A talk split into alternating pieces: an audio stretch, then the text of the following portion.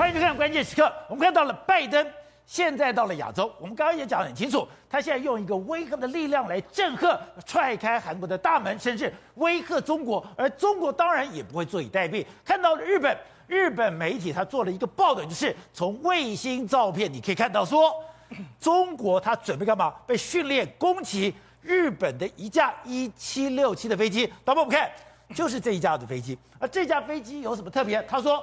这个是日本的空中控制台，原来全世界只有这一台，它独一无二，专门破音，专门为日本所设计、所制造。如果有了它以后，它可以完全的掌握空优。就没有想到，你在中国新疆的基地里面，居然有一个模型，而这个模型完全就是一七六七为主。所以，司彤，对，在日本，他们居然就判断哦，如果中国他真的要攻台，没错。他真的要攻台，他第一集不是只有打台湾，对。原来他的第一集有可能，我先把这个一七六七给毁掉，因为他们相信只要攻台，日本一定会介入。日本介入，原来他们最忌惮的是一七六七。有了这个以后，他就可以掌握空优，他可以在最快的时间调度空中兵力，还有他要攻击苏澳港，还有他要攻击关岛，搞了半天。现在双方的想定已经这么明白了。好，宝姐，就在拜登要访问韩国跟日本的时候，其实中国的王毅也打了电话给日本的林方正外相，他们就说：“哎、欸，我们不要以邻为为祸，我们两个国家的关系要好。”但是问题是，这时候呢，日本报道了一张来自美国卫星公司的照片之后，中日关系可能真的回不去了啊？为什么回不去？这是你看这张照片，这张照片是美国的卫星公司拍到在新疆中国的这个基地里面来说，他做了这样一个，他看到他们有这台飞机，这边他们公布出来，看到这台飞机，我们一般人觉得说这这有什么特别的飞机？在新疆沙漠里面搭载了一些飞机模型，这有什么了不起？而且是让日本看到这个飞机的时候，糟糕，他们现在想定是什么？搞不好呢，在中国准备要攻台的第一个瞬间的话，他可能会先攻击日本，哦，因为这是什么？这是日本的飞机啊！这日本叫号称叫做天宫控制塔，那一七六七的这个飞机，天空控制塔，你看这个飞机就是这样。好，我们把它放大，它是这台飞机，对，这台飞机这是来自卫星照片。那我们来看，这是停在日本滨松基地的一七六七，大家对比这两张照片。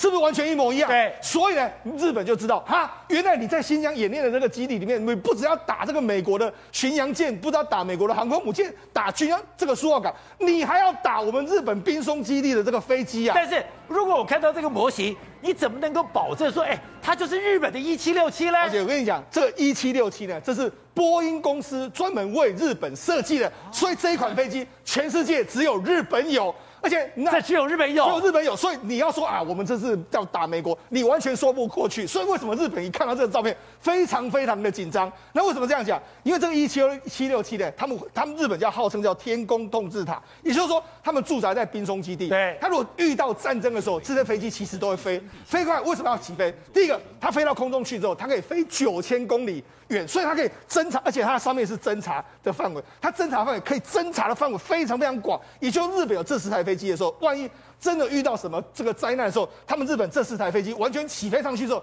变成是日本假设地面上的雷达被摧毁之后，它是变成是空中的控制台啊。所以为什么它叫空中天空控制塔？就是这样。好，那为什么日本的分析说，为什么他们要模拟这个呢？因为事实上这个飞机呢，你一旦飞上去之后，它可以飞得非常高，跟平常机一模一样。哦所以你根本无法打到他，你说很难打到它，唯一能够打到他的机会就是他停在滨松机场的时候。所以也就是说，他们把你看，他们这次的响应就是他停在滨松机场的时候，我们怎么去攻击？那根据这个日本的这个自卫队的前前总司令，他就说，他可能说要这个为什么要做这个这个所谓的模型呢？可能要做更精准的攻击这台飞机，对，所做的一些相关的模拟。好，刚刚讲它有多可怕。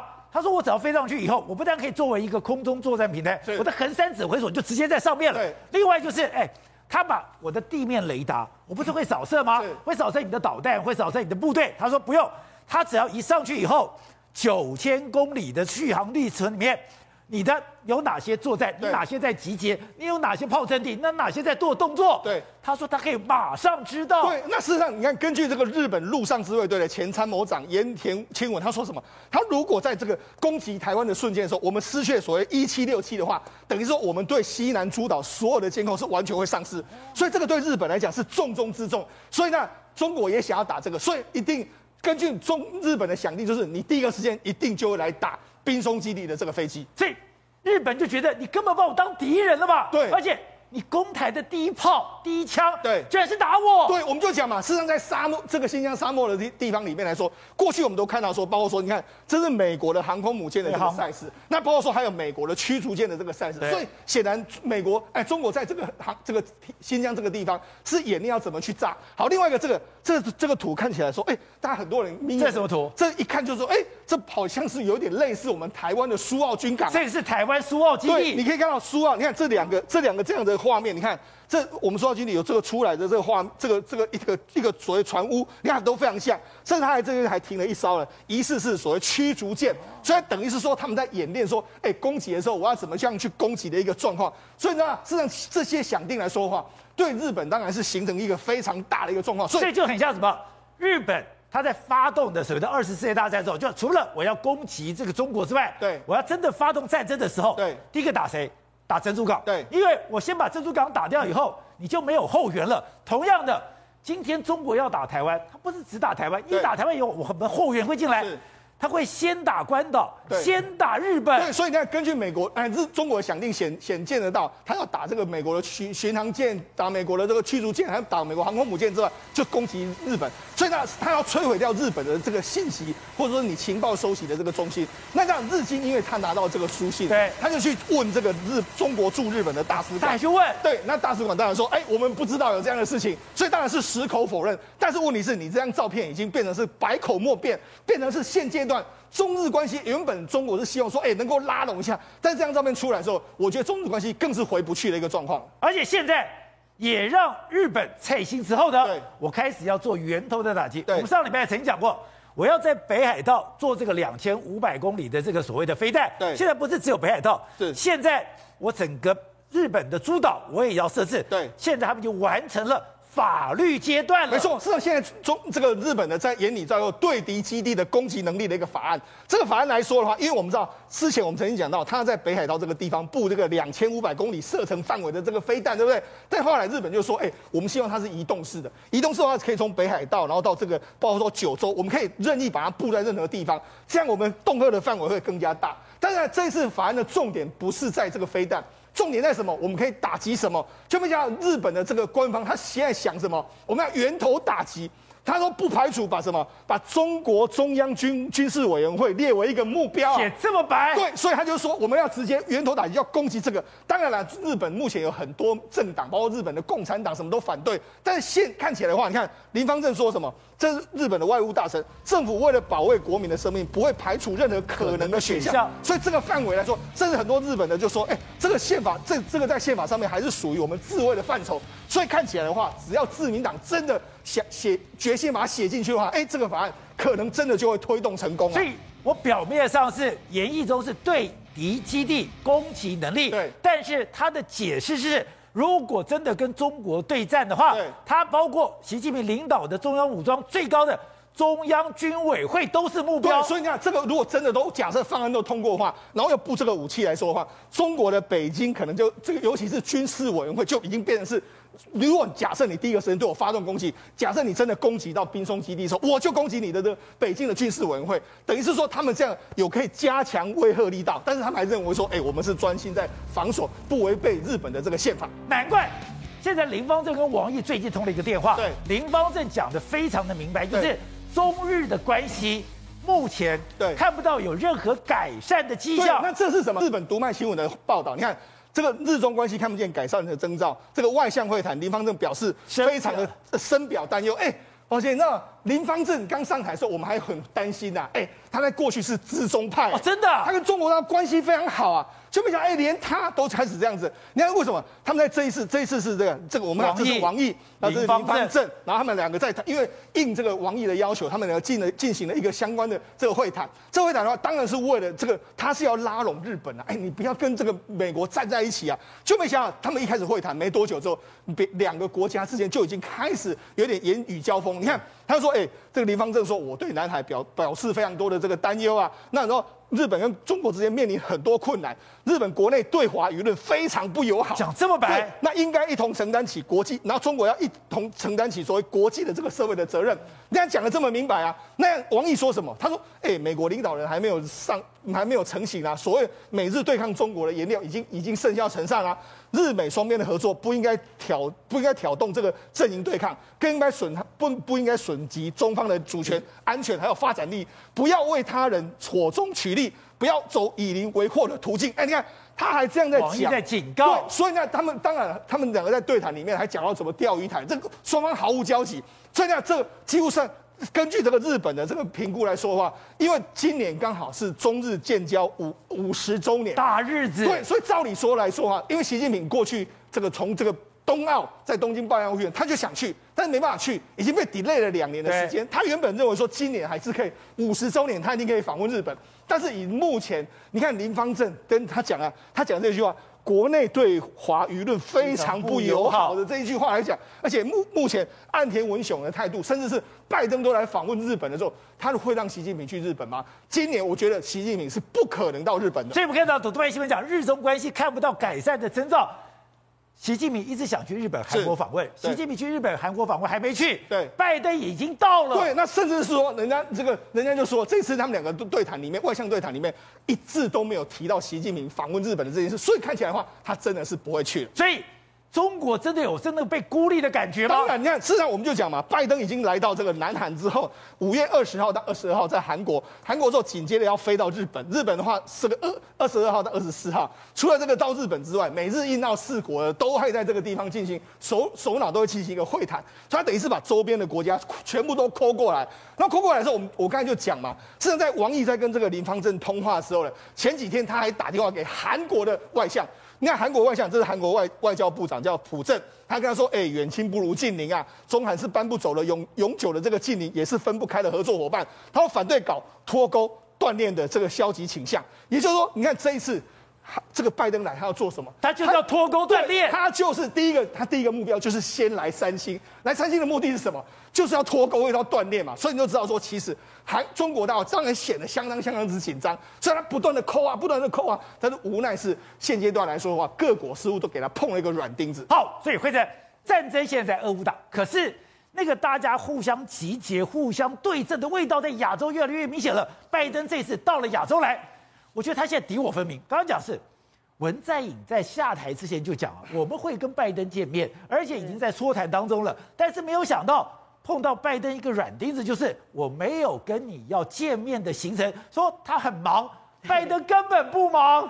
对，而且宝杰哥其实这告诉我们，真的是啊，人贵自知啊，你都已经下台了，就人走茶凉，就你还自己硬要贴上去，结果现在被人家看到。真的是用文在寅的热脸去贴了拜登的冷屁股，而且你要知道，这是文在寅在四月底的时候，他还在坐在他们这个青瓦台的位置的时候，就说：“哎呀，那个拜登十五月会来韩国，我们有机会自己说我们有机会会碰面。”结果现在拜登人真的在韩国了，当然很多韩国媒体就会问他说：“哎，啊不是要见面吗？请问是什么时候？”就马上说：“哎，我们现在接获的讯息是难以会面啊，到底为什么难以会面？”他就说：“哎，没有解释。”是，人家连解释都不跟你解释，人家就想说，那真的其实跟可以说是给你文在寅 saving 啊。那为什么会？但是狠狠的打了文在寅一巴掌，哎。对，那到底为什么会这样？当然，最主要其实所有一切还是文在寅你自己造成的。当时你还在那个青瓦台，你当韩国总统的时候，人家要你选边，你偏偏不选边。不选边就算，你还把人家整个萨德的部署又喊开，又不愿意进行，结果你都已经要下台了，都在四月二十六号接受韩国媒体采访，你还嘴硬？什么嘴硬呢？人家那个媒体问他说：“哎呀，有声音批评你是清华。”哦，他就说：“哦，韩呃美国非常重要，是我们唯一的同盟，韩美同盟是我们外交的一个基础。中国是韩国的邻国，最大的交易伙伴。”应该与中国也维持好和谐良好的关系，还在那边左右想要逢源。结果他说，我们认为我们不能被要求站在美国这一边，或是中国这一边，还是不选边，不选边。而且他讲一句最有趣的话，他说不要认为韩国仅仅是夹在强国之间的虾米。现在韩国已经到了海豚的程度了，他还以为自己大声起来啊！你小虾米就小虾米，自认自己是小虾米，没有认清楚自己的身份，以为自己是海豚。就现在就人家我那个拜登直接告诉你，你现在根本其实就是没有把你放在眼里，所以现在人家就觉得说，哎，文在寅真的是给自己一个很难看。而且美国要透过说，当你文在寅下台之后。韩国整个风向完全变了，而且拜登也要透过这次机会，向全世界，甚至牢牢把尹锡悦抓在手上，是他是一个亲美政权。对，那最主要你你光看哦，最近我们都知道，其实股市有很大波动，但是拜登来到韩国时候，其实韩国尤其几个大股，包括三星、LG、SK，全部都是呈现一个上涨，可以上演一个庆祝行情。那为什么会有上演这样庆祝行情？很清楚一件事情，就是拜登这一次来，主要就是要去拱，可以说你可以说是撬那个啊、呃、中国的墙角，因为过去这些三星也在中国有很庞大投资，跟中国关系也不错，但他现在很明确的告诉你，就是说把这个三星韩国的供应链可以牢牢变成是呃从中国手上变成是美国掌握在手上，而且我们之前讲到，中国的清零已经让很多的外商受不了的，一个一个要跑掉，就没有想到。连韩国的中国商会都说，他们也受不了了。这完全已经是受不了了。包括他们报道都说，哎，中国政府带头抵制韩货啊，在先。然后呢，又因为要报复啊，美国在韩南韩的这个萨德系统，已经造成我们很多零售业者啊，已经失去了整个中国市场，撤出认赔。结果呢，现在美中贸易大战打得我们迷迷茫茫，我们都这些人都已经没有离开了，没有想到你还带头弄了一个非常激进的一个清零政策。搞得我们那个因为没缺少零件，我们现代汽车在韩国厂也被迫必须要停工。在这种情况之下，他没有办法再陪你玩了。所以现在很多韩国的企业都已经说，再这样下去，我们真的要撤出中国。那因为中那个韩韩韩国企业想要撤出中国的情况之下的话，拜登做了什么事？拜登除了马上去视察三星厂之外，它同时也跟大宇、LG、SK 这些现代汽车五大财团进行一个相关的会晤。而在这个会晤之前，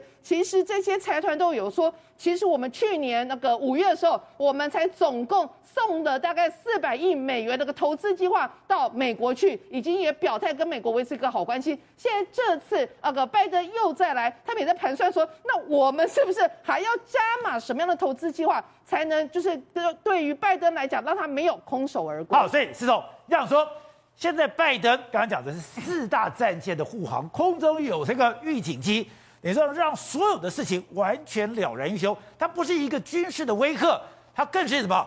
一个商战的开始。因为我带了我的商务部长，带了我一个贸易谈判代表，对，全部都来了。是来了之后，你就发现原来在亚洲。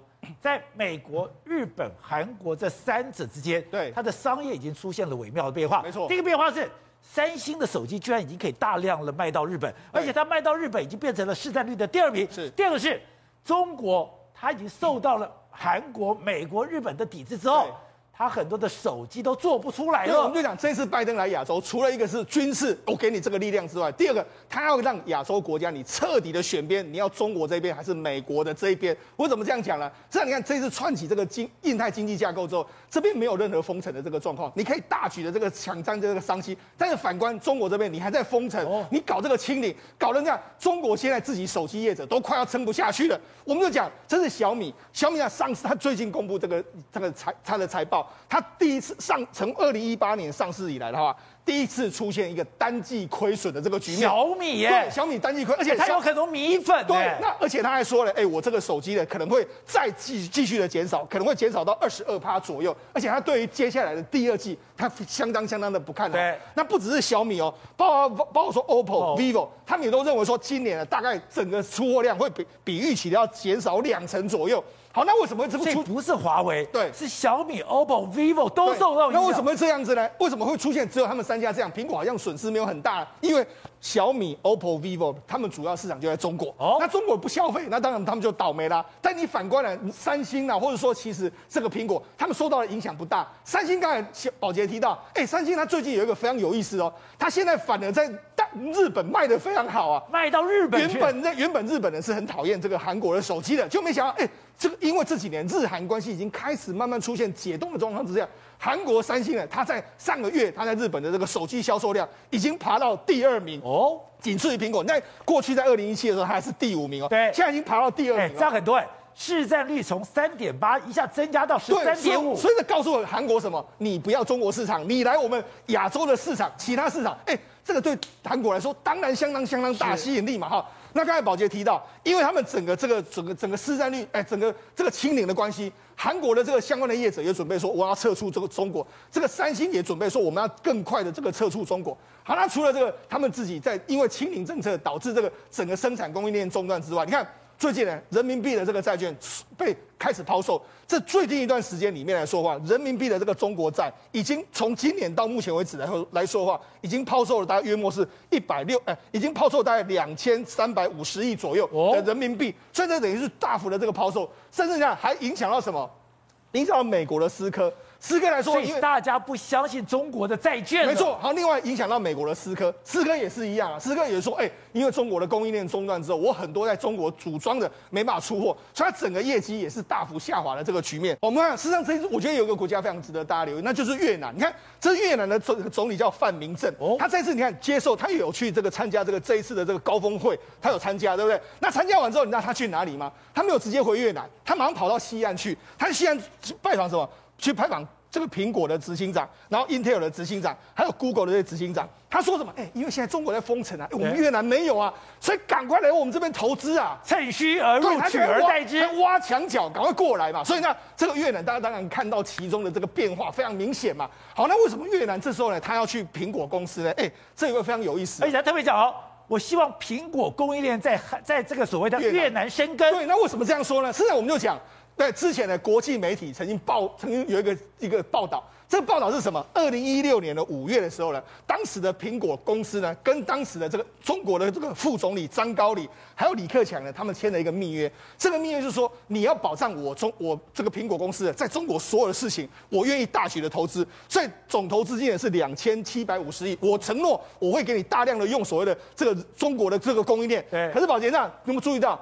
这二零一五一六年五月的这个密约，它为期是五年，五年，所以到二零二一年。但是他说，如果双方没有异议的话，只可以再延一年，也就是说到二零二二年的五月，也就是在这个时间点。哦，这个时间点，如果假设这个蜜月没有再继续签签，那会怎样？你有没有注意到，最近苹果已经开始要求增加海外的一些供应链，包括在印度，包括在什么？所以显然越南知道说你们这个蜜月快要到期了，我赶快把你拉到我们越南来嘛。所以说，在二零一六年的时候，当时。有很多的媒体报道这个所谓的苹果供应链的这个负面消息，说你是血汗工厂，说你这个中间有很多不人道的地方，对，当时造成了苹果很大的压力，对，而中国这也趁机，哎，当时有很多的媒体偷偷摸摸的跑到苹果供应链的这个里面去说，哎，他怎么做的，怎么不合理，怎么剥削，对，结果中国其实是有了压力，是。逼着中国，结果苹果就在这个压力下签了一个五年之约，承诺。大幅的投资，对，时间快到了，对，也就在今年的二零二二年的五月就到，到了之后呢，哎，苹果怎么做？所以为什么哎越南也是知道说你们这个有这个密约存在，所以搞不好这个密约会不会换成是越南跟库克签嘛？所以我才跟你讲，现在这整个供应链在重组之中，这后面的水，所以苹果供应链可能离开中国，应该是会开始离开中国，尤其是经过这一次的封城之后，所以呢，国际供应链的重组才正开始。我相信呢，韩国应该也看到了这其中的变化。董事长。拜登这次访问亚洲，居然有这么多重的意义。第一个，他讲我在军事上面，我要更加巩固我的军事同盟；但另外一方面，他真的要把这些供应链重新重组。重组之后，我要逼着大家跟中国脱钩断链。在在美国，在全世界最面临最大挑战的国家就是中国嘛。因为现在它的中国一年有十四兆的美金的 GDP 嘛，对，这个影响力太大太大太大了。所以呢，这个问题已经存在了，那必须要处理它。那处理的方式，拜登最近很敏感的跑到亚洲来的目的呢，就是他要告诉你说，不是我不会因为俄罗斯的跟乌克兰的战争在欧洲的战火而影响到我对洲对亚洲的关心。对，他表达这个很重要的讯息。对，而且主要敌人是谁？就是中国，非常清楚的。然后另外一个小的敌人，小的国家叫做北朝鲜。如果他敢动，我也觉得我就会有武力相向。对，他非常清楚的，就是安全议题是他主要要释放的议题。当然，这里面你看他整个大战略来讲的话，他不可能去跟中国产生有所谓的热战冲突嘛，就不可能美中不可能打起来，打起来就是核战嘛。你看到这个这，包括这次俄罗斯，那么他的这个情况都知道嘛啊，所以这个情况会变成什么情况呢？他一定是要用当初对付苏联的方法。来对付中国嘛，拖死他啊，拖垮嘛，啊，拖垮拖什么拖？等于说我技我技术的封锁，跟我经济的封锁，还有一个更重要的，大家你军火投资啊，军你昨天不是我们节目里面讲了吗？中共今年的这未来的这个军就国防预算增加多少？增加七个百分点，你忘记了吗？对，他让你这个国防预算增加嘛，安全预算增加嘛，然后你的科技力量衰退嘛，这是一张一这两相之下，你这国家国力就衰退，就迟缓中国的进步。然后你花了一堆钱在国防上面，对，然后美国有没有花钱？美国没花钱，美国卖了一堆武器，还可以赚钱，给所有他的盟邦，对全世界在卖，大发奇财。然后大家一起股东出钱，美他现在就打群架围殴。对，你看到他在亚洲很清楚嘛，他的亚又印太联盟嘛，韩国拉进来嘛，然后在华府跟这些所有的东协开会嘛，他搞了一大堆的动动作，的目的就是干什么？就是要围堵中国，然后不去看三星，去看这些所谓的这些呃苹果供应链等等是干什么？也就是要从让你从产业从中国搬家，也是拖垮你嘛。帮你让你整个国家衰退下来，它主要的目的，它不是要跟你用兵戎相见去打仗，因为那个已经成本太高了，是，所以拖就把它拖垮。那这个情况之下，中国内部产生变化没有？中国产生警觉到没有？有。然后中国内部的有志之士，不然李克强也不会现在冒出头来。有志之士，像过去的这种说江泽民系统的、邓小平系统的这些的财团，他们现在没有当权。可是他们的财富在他们身上，他们就是像俄罗斯的寡头一样，对，他为了他把财富，他要拼命啊，那他搞了几代的财富，跟一夜之间给你搞垮掉，所以他内部也有化学反应出来。所以拜登这次一来这个动作呢，他大张旗鼓的，也就是跟他内部中国内部的这些变化的化学因素产生更大的能量嘛。所以你看到这个杨洁篪，包括王毅等等。包括今天你讲到的，央视都公开讲这个事情了。你要介入我二十大嘛？都搞到这种情况，等于大家公干，明的来的。所以这个情况就是主要就是中国。那中国如果说他怎么改弦更张，他没有办法变呢？除非一个情况，变政权哦，变政权变路线。所以他们的方式就是说，在用冷战的方法来处理中国问题。对的，是你看到了拜登这一次。去到了韩国，马上把三星抓到手上，更不用讲台积电，他已经牢牢抓到手上。因为俄乌战争告诉我们，你没有半导体，你只是一堆的破铜烂铁。对，没错。那么这次呢，那么啊，包括无人机啦，包括飞弹啦等等啦，都让大家这个举世震惊。为什么？因为整个。战争虽然俄罗斯你拥有这么多的所谓的装甲车啦、飞弹啦、火箭弹啦，那包括这个等于说呃你的坦克没有用嘛？为什么？无人机立大功。那紧接而来标枪飞弹立大功，一个标枪飞弹竟然有两百五十片的晶片啊！你要知道，那这次不是包括我们台湾在内，不是我们大家一起这个包括台积电制裁俄罗斯嘛？对，把晶片的部分收起来，收起来料，他就买不到了，买不到了以后，前几天有个新闻非常的怪异，为什么呢？在俄罗斯坠毁的这个等于说呃飞机上面、直升机上面，还有包括坦克里面，发现了那么包括洗衣机的晶片啊，包括洗碗机的晶片，包括这些奇奇怪怪的晶片。当时呢，这些乌克兰的军人对这个东西觉得很奇怪，为什么会有人把这个洗衣机啊、什么东西啊，那么带在里面？你不可能，呃，这些军人你不可能，俄罗斯的军人不可能，那么直接把这些洗衣机带回俄罗斯去嘛？对。后来发现他是要里面的这些晶片，当然这相关的晶片到底能不能挪去他用，我们也不知道。乌克兰的这个军人他们也不知道。但俄罗斯晶片缺到要洗衣机、洗碗机的晶片？对，那为什么晶片会那么重要啊？宝宝杰，在这次这两年多的这个疫情过程当中，还记不记得全世界的车子都卡住了，对不对？国产的车子最差的也要一辆也要五十片的晶片以上，那么在这个外国进口的这些晶片，那个尤其是那种高级车子啊，动不动就是两百到两百五十枚的晶片以上，这是车子而已。如果用在那么飞弹的部分，那他要的那个精密的这个晶片就更多了。更何况包括无人机，他们后来那么从乌克兰呢有从俄罗斯被他们击落的无人机，那么整个拆解看了以后，里面的零件、里面的这个等于说呃处理器全部都是西方的。那我问你，如果西方现在不是大家都在抵制这个俄罗斯嘛？我全部把你卡住，像啊、呃、像我们台湾的这个晶片一样，全部都不给你的话。你现在所拥有的飞弹啊，所拥有的无人机，那么在使用完毕了以后，请问你怎么制作？而且我们从整个画面、整个镜头资料，你看，他们为什么他的直升机这么容易被击落？他的直升机为什么这么不堪用？原来我们看到它有一个不是卡五十九很厉害吗？结果你只要多装一点东西，你没有好的晶片去计算，它就这样子在空中就摇摇欲坠了。我们仔细抖成这个样子。仔细看这个卡五二的这个直升机啊，你没有发现它哪里不对劲？它那个抖动的那个状况有点离谱啊。那么卡五二事实上是呃俄罗斯一直拿来宣传说我们这个飞呃直升机有多棒啦，又运输又可以这个等于发射啊飞弹啊跟火箭弹啊等等。它抖动到已经甚至于外面的整流罩都抖抖抖抖抖抖到整个罩都掉都掉下去了，都坏掉了，你知道吗？这样的抖动还有一个问题啊，为什么？因为一直抖一直抖一直抖抖了以后呢，那怎么瞄准？连你自己本身的这个火箭弹跟飞弹都会影响到。那所以，那表示你自己这个直升机，哎哎，问题来了。后来他们发现一件事，这个卡五二的那个直升机，因为俄罗斯把这个卡五二讲的太棒了。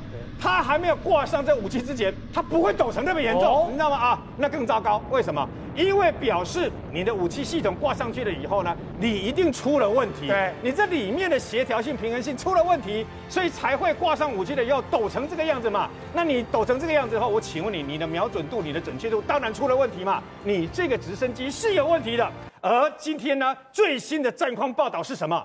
从这个等于来自于乌克兰战场最新的报道是。俄罗斯把他本来在哦，不是在卡尔可夫被攻了以后呢，那么后来撤退了嘛，把他的军队从伊久姆跟卡尔可夫这个地方后撤到北顿内茨克高速公路，他们现在在抢北顿内茨克的高速公路哦，为什么呢？高速公路把它抢起来，他准备要断。那么乌克兰这些部队，乌克兰在顿巴斯地区，也就是我们常讲的这个乌东地区啊。大概有十个部队，十个部队，他把一个大部队呢切割成这个十个部队啊，其中有一个主力部队，另外九个是比较少的这个部队啊，但是他们必须要运补啊。即便你化整为零，还是需要运补，所以现在俄罗斯直接把它这个等于说打算把整个高速公路全部拿下来了以后呢，封锁整个高速公路，让你这个等于呃乌克兰呢的部队呢没有办法走高速公路远，你是不是要去走一些乡间小道之类的嘛？他在那个地方再埋下一大堆的地雷，他现在的做法想要这样做，那他现在呢也改变了大部队，本来俄罗斯照理来讲，他坦克直接过去，大部队就可以碾压你嘛，对，结果搞了半天要渡个河。渡个河被人家炸得一塌糊涂，一次现在算起来两次渡河，总共被炸了一百多辆的这个坦克跟这个所谓的装甲车，还有这些还有这些卡车、油罐车嘛，号称是三快接近两个多月、快三个月以来最惨重的一次的伤亡，一次就被炸成这样，连指挥官都炸死在里面，你知道吗？而且呢，连续几次都被这样炸。如果他当时，我问你，俄罗斯自己本身没有侦察型的无人机吗？它不是只有你明知道乌克兰这一次的这个攻击性的无人机，还有来自于天上这些无人机很厉害，你为什么不在这个地方布野战防空设备，或者是把无人机也派出去嘛？派出去以后，你至少可以观察附近到底有没有敌军在那个地方嘛？人家乌克兰设陷阱在这边等你，就你自己掉进来，还被人炸成这个样子嘛？所以从这个地方你就可以看得出来啊。那么整个这个乌俄罗斯呢，他现在在攻打这个所谓的顿巴斯地区。他受到很严重的这个挫折啊，紧接而来，今天又干了一件事，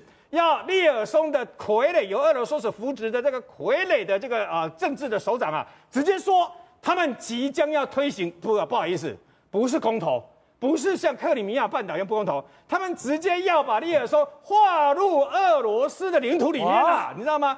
整个俄罗斯的老百那个利尔松的老百姓，你可以直接申请俄罗斯护照，直接变成他们的一份子。还有更离谱的是，从来没有看过这种无耻的强盗。俄罗斯去攻打、侵略人家的扎波罗勒最大的核能发电厂，昨天竟然俄罗斯直接扬言，如果乌克兰再不支再不支付电费的话，他们即将把扎波罗勒发电厂的电全部断电。你抢了人家的东西，竟然还要人家支付电费，然后说如果不支付电费，我就把你整个断电。